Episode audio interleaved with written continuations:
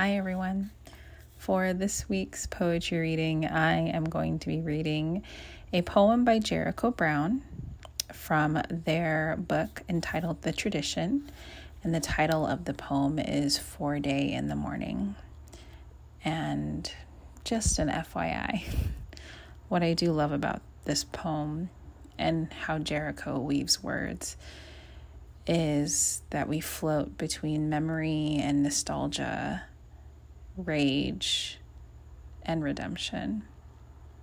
And I hope you can feel all of that mixture swirling together in this poem. So let's go ahead and read it. Foreday in the Morning by Jericho Brown. My mother grew morning glories that spilled onto the walkway toward her porch because she was a woman with land who showed as much by giving it color, she told me I could have whatever I worked for. That means she was an American. But she say it was because she believed in God.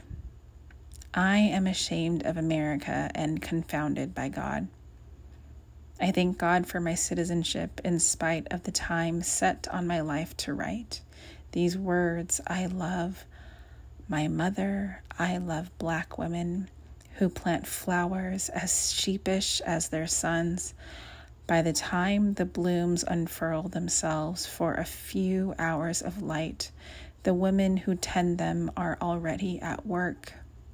Blue, I'll never know who started the lie that we are lazy but I'd love to wake that bastard up at foreday in the morning, toss him in a truck, and drive him under God past every bus stop in America to see all those black folk wanting to go to work for whatever they want.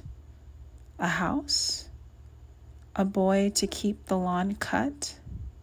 Some color in the yard? My God, we leave things green.